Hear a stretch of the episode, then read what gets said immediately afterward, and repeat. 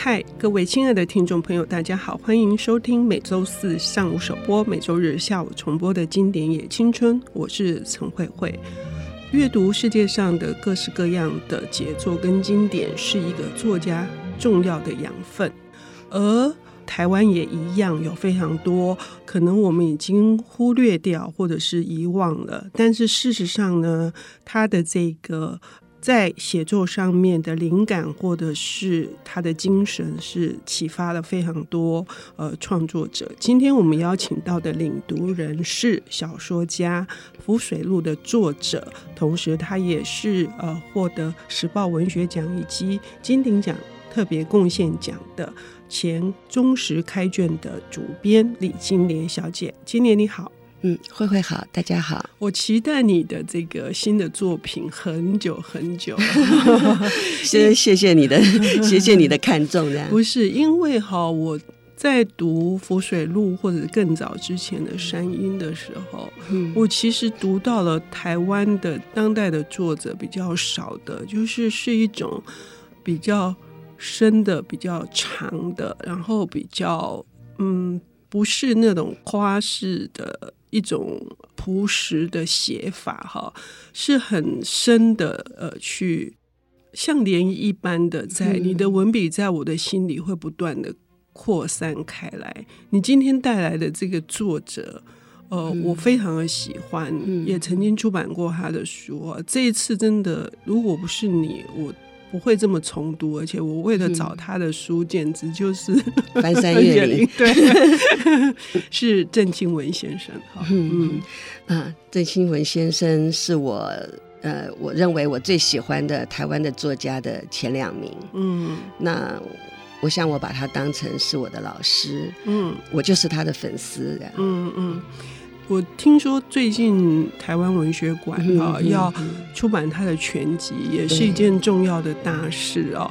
那郑先生获得过吴三连的这个奖，和是终身成就奖，也是今年跟另外一位小说家陈宇航先生，他也是重要的资深编辑哈。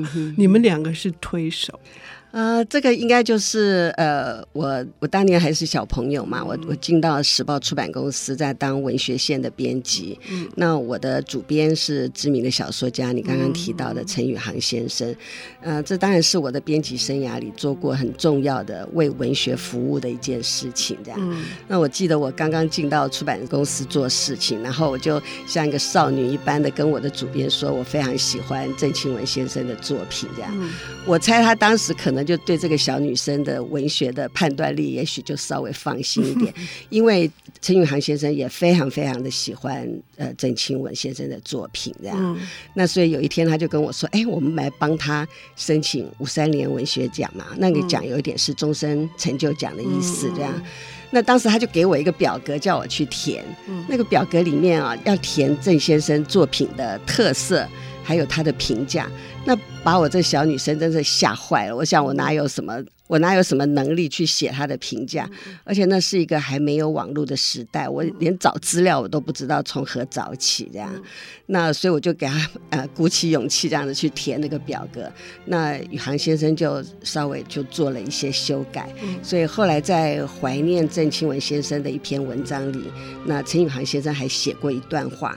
那他的那段话很美，写的很美。他是说，呃，某个黄昏，在抽风机轰然作响的地下室，我们文学二人组，嗯，伏案撰写向吴三连文艺奖推荐小说家郑清文的理由，这样，嗯，那就是我们的师徒二人，嗯、那就做了这件事。嗯、那很幸运，那年正好郑清文先生就得奖了，这样，嗯嗯嗯、那得奖后。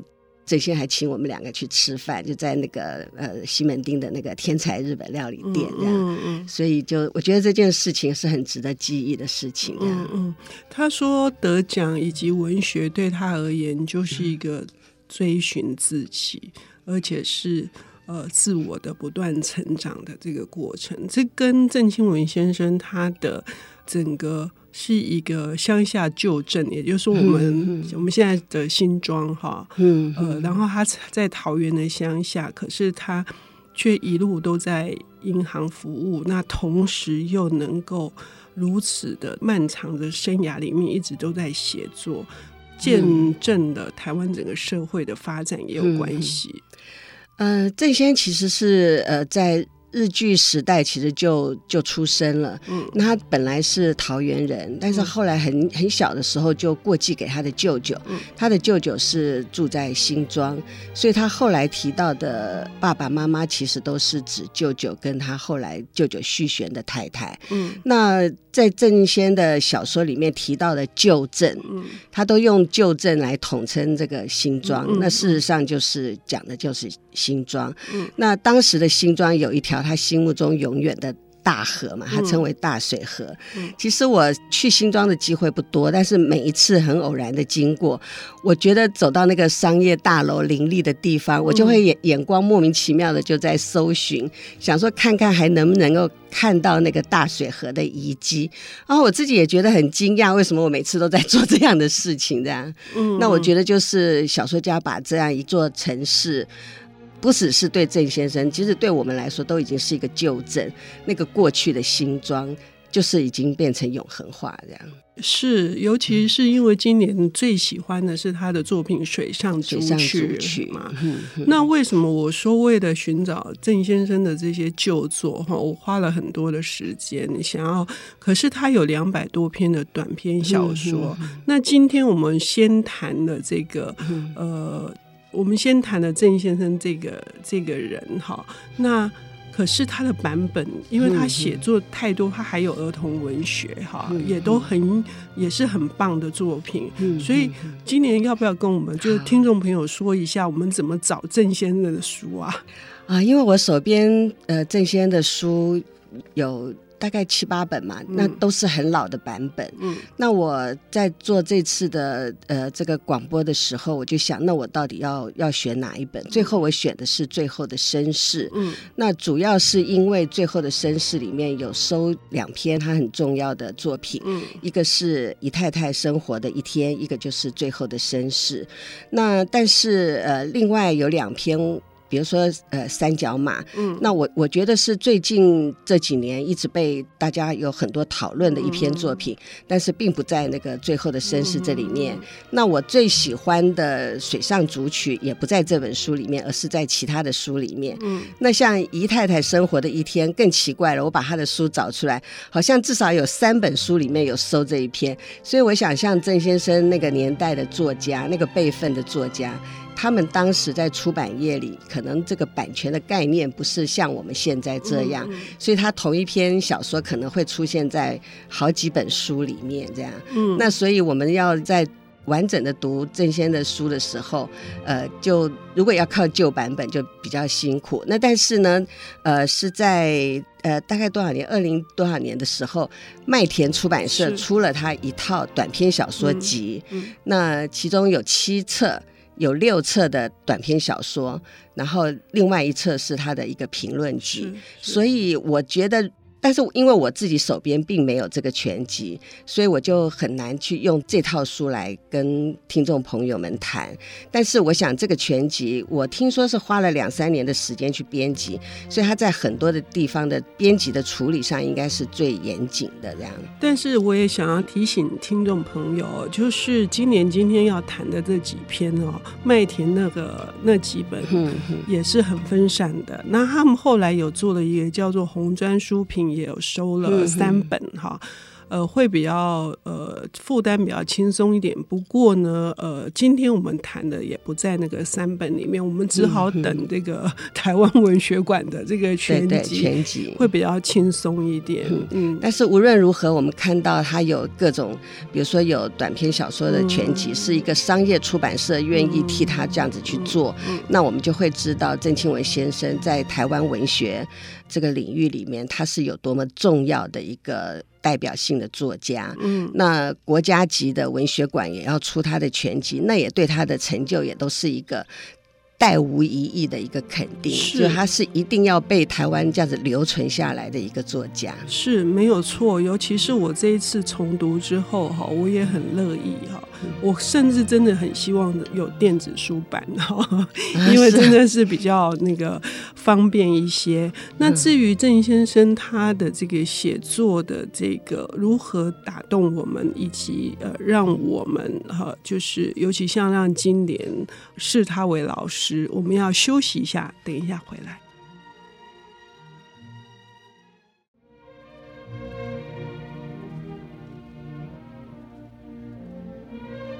欢迎回到《经典也青春》，我是陈慧慧。我们邀请到的领读人是《浮水路》的作者、小说家李金莲小姐。她为我们带来的是她敬仰的作者，也是她排行前两名的郑清文先生。今天主要要谈的是他的《最后的绅士》这个短篇小说集。这绅士是指 gentleman，是呃，那所以呢，今年要跟我们谈谈他其中。里面有几篇跟大家分享。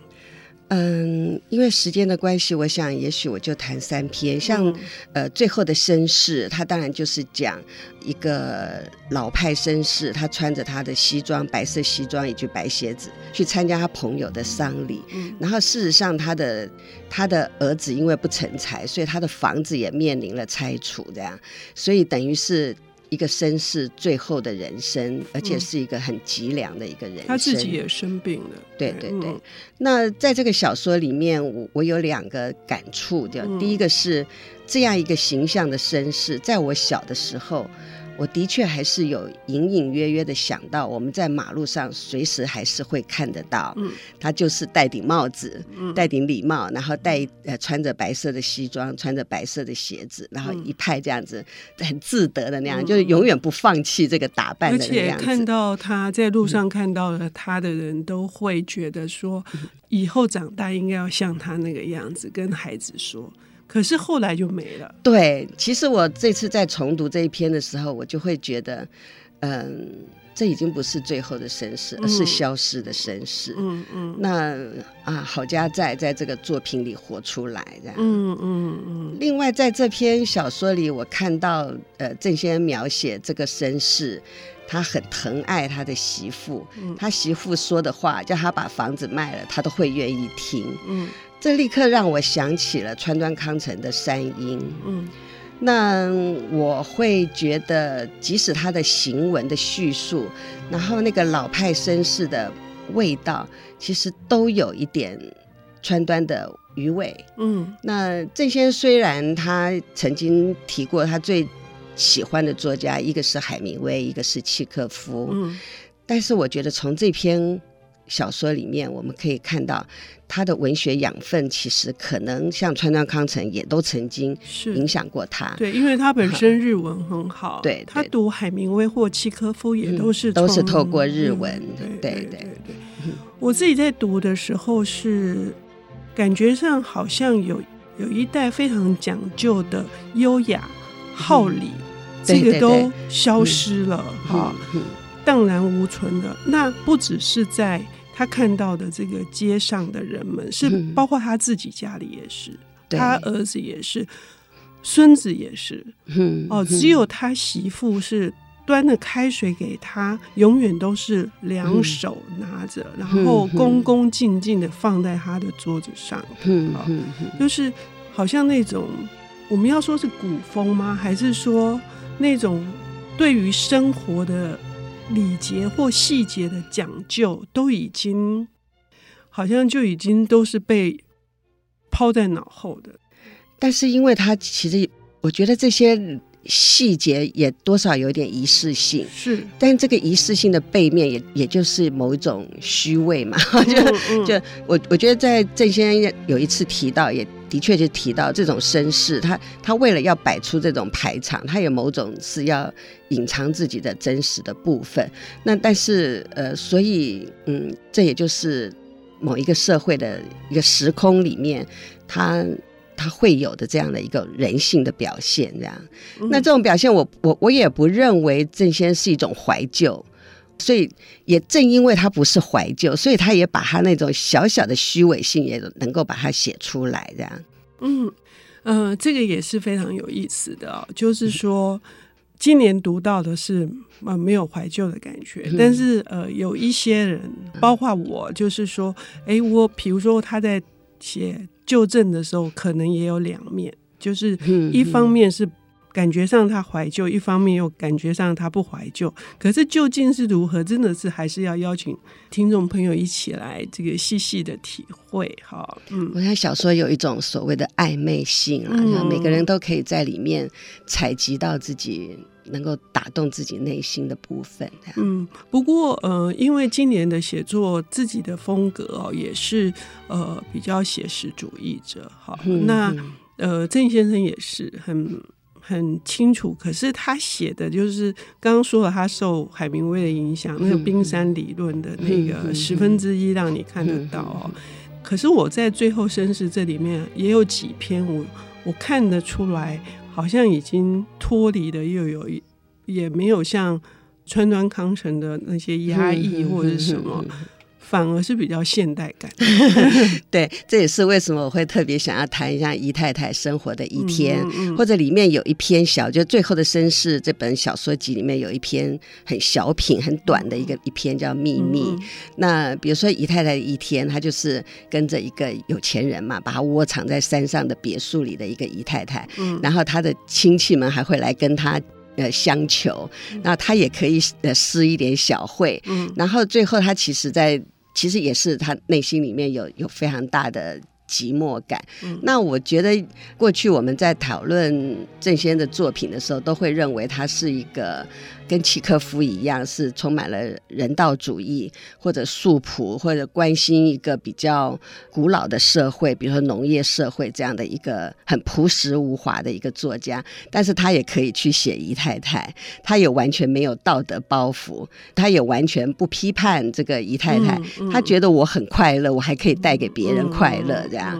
那到了《秘密》这样一篇小品的时候，他很故事很简单，那因为他觉得他的先生很神秘。好像有秘密，但他一点一点的去追查了他的先生的秘密，就是他的先生呃很难忘过去的一段感情。那他为了要把这个先生抓住，然后他突然的到了小说的结尾，他竟然把头发给剃光了，然后然后告诉他先生她怀孕。然后我在看到这个小说结尾的时候，我对郑先生真的是非常的佩服，因为觉得他可以用一个这么幽默的方式去展现一个女性的智慧。已经完全没有那种牧歌式的农民性格，或者这种朴实的那个部分，就完全看不到。就是不管是姨太或者这个秘密里的太太，就就是非常的有现代感，然后非常的有也有一种幽默感，而且他完全没有道德的批判，就是如实的去呈现它。所以我，我哎，我觉得读到这两篇的时候，就是莞尔一笑这样。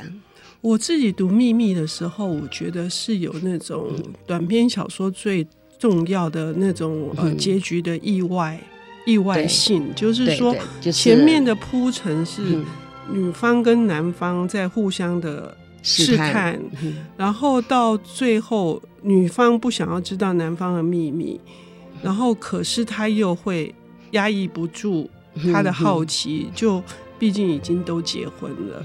然后最后他去去收集很多的那个资料，看他日记啊，什么简报，然后居然做出这样的举动。对，呃，你刚刚讲的很好，就是那个写实主义里面的一种反高潮的一个做法、写法这样。嗯，所以我看的时候，我真的觉得说，哎，郑先生也有这一招。对对对对对 对对对啊！那其实嗯。其实我觉得这个是完全就是跟契诃夫很像这样。嗯，那可是我们还一点点时间哈，因为今年喜欢《水上竹曲》，嗯，你可不可以再跟我们介绍一下？《水上竹曲》就是一首如诗一般的牧歌。嗯，一个少年每天在大河里摇着桨，然后用五年的时间去看一个女孩子，然后彼此间没有说一句话，然后五年后他因为有一些。